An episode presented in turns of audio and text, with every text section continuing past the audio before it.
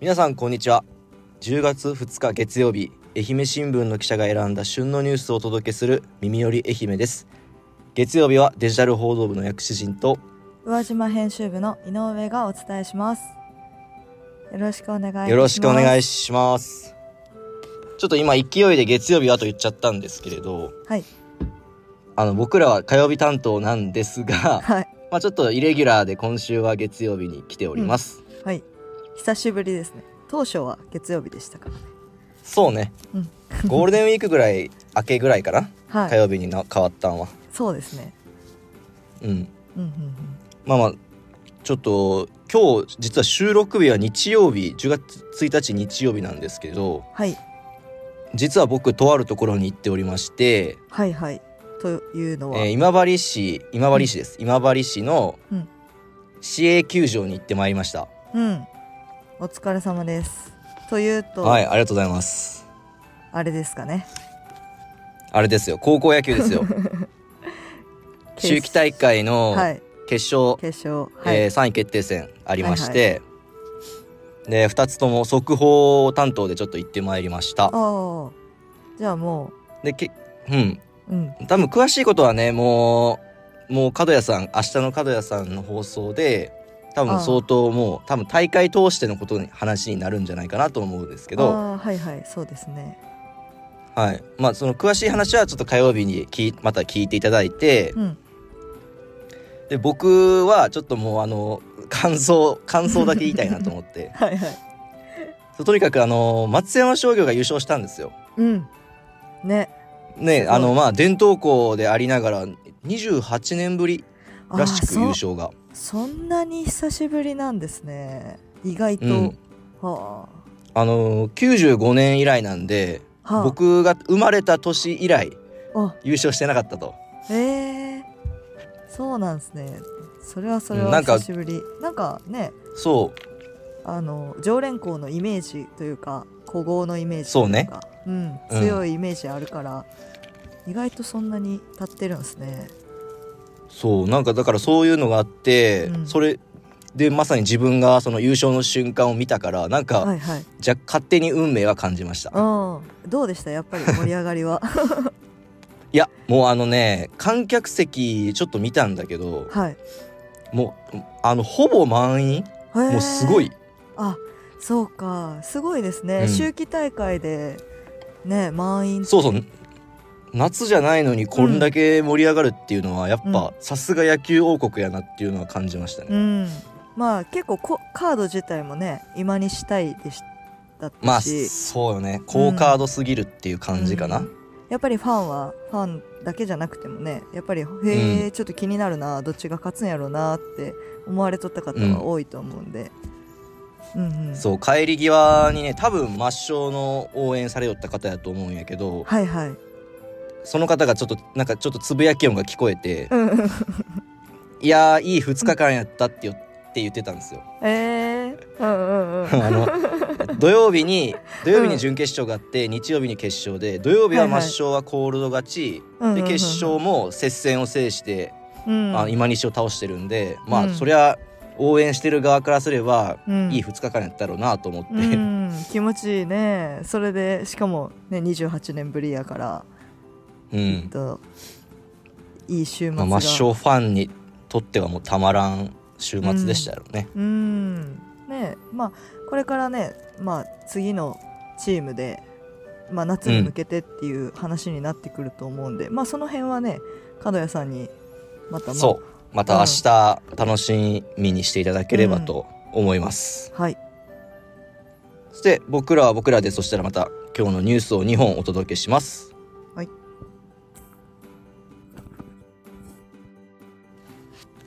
五つ鹿踊りもう一度紀北の県指定民族文化財地域おこし協力隊朝食員が復活へ練習。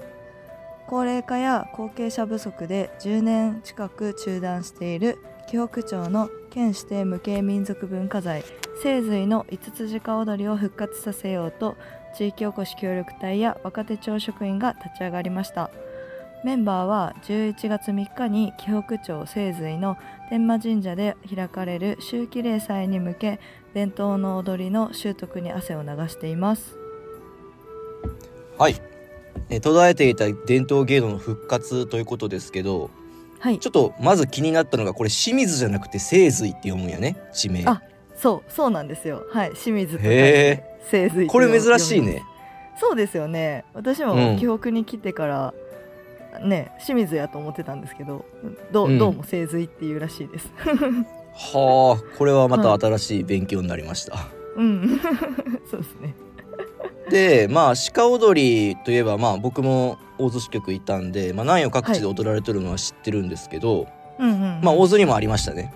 ああやっぱりあありましたか、うんうんそうですよね。まあ鹿踊りっていうのはその宇和島藩初代藩主の伊達秀宗が入部した際にあの仙台から南予各地に伝わったとされています。で地域で鹿の数が違うんですけど今回復活しようとしている清髄の鹿踊りはオス鹿4頭と白いメス鹿1頭の5頭で構成されています。で歌詞が比較的多く古い形をとどめているとされ1977年に県の文化財指定を受けました。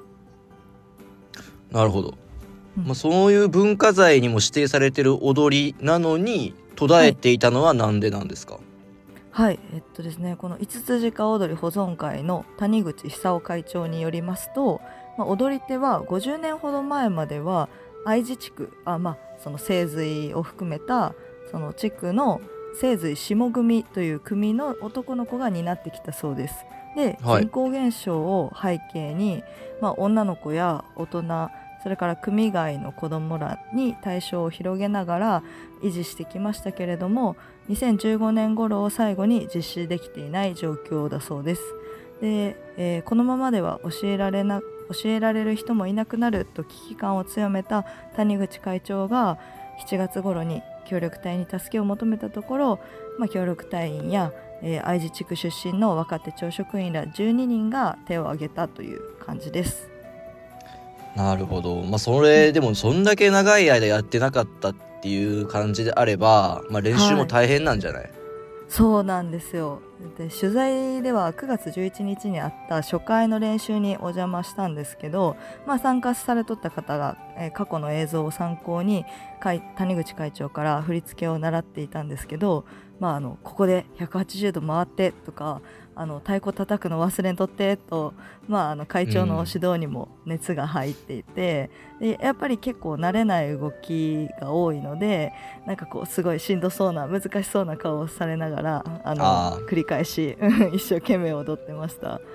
で、えっと、清口町の建設家の渡辺恵梨香さんは見るより全然難しい。本番まで2ヶ月しかないので家でも自主練しないとと気合を入れていて会津地区に暮らす協力隊の大村聡さんはこれからも住み続けたいと思っているので地域の伝統の継承に携われるのは嬉しいと汗を拭っていました、えー谷口会長は、これが継承できるかどうかのラストチャンスだと思っているとして、えー若い人に力を貸していただき本当にありがたいと感謝し踊りを心待ちにしている人はたくさんいるのでこれからもずっと続いてほしいと願っていました。あなるほど、まあ、若手の職員の方もそれだけね熱い思いを詰め詰まってる、まあ、こういう伝統の復活ってことなんですけど、はい、まあ、ただそのやっぱ高齢化とか過疎化で、まあうん。この伝統行事が継承が難しいっていうのはもう、まあ、県内各地もう全国各地の話になるよね。そうですね。はい。で、まああの県の歴史文化歴史文化博物館の専門学芸員の大本さんによると、え協力隊による継承についてはあの外からの刺激が加わることは地元にとってとっても大切で、えっと、とても面白く良い人材だと評価していました。であの伝統行事をフェードアウトするのではなく再編成してつなげようとする工夫が重要としてあの清髄は一つの事例になると思うと期待していました。先日自宅にスズメバチの巣ができ怖い思いをした。今の時期は攻撃的になり危険とも聞いたので注意喚起してほしい。愛媛新聞の真相追求みんなの特報班に愛南町の男性からこんな依頼が寄せられました。え同じようにヒヤリとする経験をした人も多いのではないでしょうか。スズメバチの生態や巣が身近にあった場合の留意点を専門家らに聞きました。はい。自宅に巣ができるのは恐ろしいですよね。まあ、知識もなく、はい。むやみに処理しようとするのは危険ですね。まあ、ちなみに、はい。このスズメバチについて教えてもらえますでしょうか？うん。はい。えまずこのみんなの特報班の記事を書いた記者が訪ねたのは、熊高原町のオモゴ山岳博物館です、うんうんその博物館の学芸員によりますと日本にいる約5,000種の蜂のうち人を刺すのは30種類ほどだそうです、んんそして蜂は社会性を持ち外敵から家族や巣を守るために毒針で攻撃します。え黄色と黒の縞模様の大型種という一般的なイメージのスズメバチはオオスズメバチや黄色スズメバチ小型スズメバチヒメスズメバチが該当すると言います。それぞれ種類によって性格はもちろんのことなのですが巣の場所も異なります。特に、えー特に目にしやすいのが家の軒下や屋根裏に作ることの多い黄色スズメバチです。近年天敵のオオスズメバチが減り都市部でも目に目にする機会が増えています。また小型スズメバチは生垣や茂みの中に作るため草刈りをしたり山道を歩いたりする際に意識せず刺激してしまうケースが多いそうです。はい、スズメバチだけでも結構種類がいるんですね。まあ、そうですね。まあ、なかなか話を聞いてるだけでゾッとしますが、はい。うんはい。あのやっぱね、蜂独特のあの大きな羽の音っていうのが まあ恐怖心をさらに煽ると思うんですけど、はいはいはいえーそんな蜂はですね特に攻撃性が強まるとされるのが8月下旬から10月なんです、えー学芸員の方は夏の終わりから新しい女王蜂を育てる重要な時期に入り巣がどんどん大きくなる毒針を持つ働き蜂の数も増えそれに伴いおのずと動きが活発になっていくとその背景を説明してくれました、うん。えー刺されれば最悪の場合毒成分やアナフィラキシーショックと呼ばれる激しいアレルギー反応で死に至ります、えー厚生労働省の調査によれば例年全国で10人以上が蜂に刺されて死亡しています、えー学芸員の方はスズメバチはものすごいスピードで飛びかかってくる興奮状態では離れていても狙われると言います。近くで複数の個体を頻繁に見かけるようであれば動きを観察して巣の位置をある程度特定できます。え危険性が高い場合は駆除を。そうでない場合は巣が放棄される晩秋まで近づかないことが対策になると言います。襲われないようにすることが第一だが巣に気づかないケースもある。蜂が近づいてきたらまず逃げる。刺されたら症状にかかわらずまず病院に行ってほしいと注意を促しています、うんうん。ありがとうございます。まあ、なかなかね、こうスズメバチが近くにいるとなると、落ち着いて生活もできないと思うんで、そうですよね、ん駆除したいなって思うと思うんですけど、こういう時はどどこに言うのが一番いいんですかね？はい、えー愛媛県内の多くの自治体は原則的に私有地の蜂の巣の処理は行っていません、うえなので専門業者への依頼をあの呼びかけています。えーそして駆除費用の一部を補助する自治体もあります、うんそして、えーさらに防護服を貸し出す自治体というのもあるんですがさすがにその養養蜂業の方からはですね、はいはい。まあ物によっては毒針を通す可能性があるし全身が覆われた状態での作業は熱中症の恐れもある、素人には進めないとして、安易にえー毒力で行うことに注意が呼びかけられています。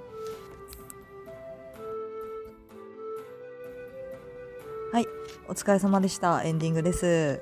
お疲れ様でした。はい、えーっと土曜日の放送回で、はい。えーっと小田さんからはい。健康ですねうん。健康法を聞かれたんでですけれども、はいはいはい。ちょっと2人で話し合ったんですけどはい。な 何もしてねえって。何もしてないがまあこれが これが真実やからね。はい。何もしてねえし、うん。特に元気？うーんどうですか？私はもしか、うん。いやもしかしたらなんか知らん間にやってることが他の人から見れば、そのなんか、ちょっとおうなんかそんな気をつけとんやみたいな感じに思われることがあるかもしれんけどあー。自分で意識してやってるものはないよね。ないお互いに。はい。酒飲むし。まあだからまあちょっと嘘つくわけにはいかんからまあない。ないで。ないちょっと今週のどこかのパーソナリティにまあ、はい。合わせて答えてもらったらなと思う思います。そうですね。ちょっと先輩方にこうゆくゆくはこうなるぞっていうのを踏まえて はい。話してもらえたらまだちょっと年齢に頼ってるところはあるんで。うん。はい。そんな。てな感じなん てな感じなんでちょっと僕のね ちょっとあの疑問を明日の角谷さんにちょっとぶつけたいんですけれど、はいはい。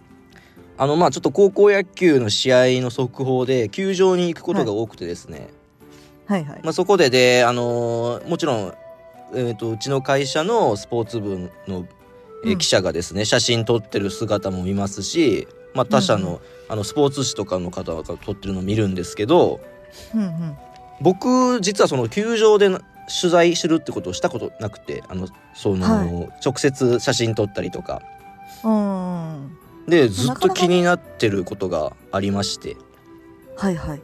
というのは？あの写真なんですけど球場って大体フェンスで覆われてるわけですよ。はい。はいはいまあまあそうですね。ボールが飛んできたら危ないし、で誰うん。もそのフェンスの上から写真を撮るということはしてなくてみんなそのフェンス越しに写真撮ってるんですよ。ああなるほど。うん。だ、から網網ある前で構えてるってことですねそうそうそう、うんうんだから必然的にその障害物になるわけよねフェンスが。はいはいはいなんだけど実際に紙面に載ってる写真を見ると、そんなものが写ってる写真はない、ないですねない絶対に選手だ、そのもうグラウンドにいるかのような一緒にあはいはいはいはいあの写真が載るわけですよ。うんえどうやってんのっていう素朴な疑問です。なるほど。えわ私もそれこそ球場で取材はしたことないから、うん、ちょっとあんまりわかんないんですけどなんかうん。記者席があるじゃないですか、うん、あのベンチとはの横ぐらいに、とか、うん、あるあるある。あの辺も全部フェンス囲いなんですか？まあフェンスフェンス。フェンス囲われてます。あ。フェンスとかまあネネットとか、うん、ー はいはいはい。あのカメラのレンズだけ出せるみたいななんか四角いそれはない空ね。はなく、うん。だからまあ予想できるのはそのフェンスの穴を狙って、まあ望遠レンズとかで、そこからまああのくっきり撮ってるのかとかは予想できるんですけど、うんまあ本当実際どうやってるのどうやどう運用してるのかなっていうのは知りたいなと思って。うんなかなかしかも多分あのすっごいでかい望遠レンズ使うじゃないですかうん使ってた。大砲みたいな。うん。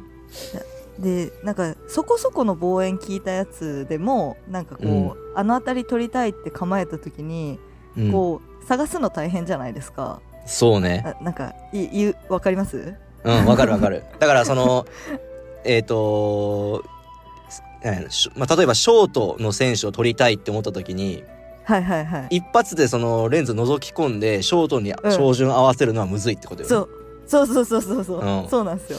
でもなんかね野球とかまあスポーツ全般そうだと思うんですけどもう、うん、一瞬じゃないですか。その好プレーの瞬間とか。そうよ。あれどうやってカメラ構えてるんやろうって。そうやね。その瞬間をなん、思いますなぜ逃さないのかっていうのも知りたい。うんなんでなんで写そうですね。真撮れてるんですかっていうの。いやわかる。いやわかります。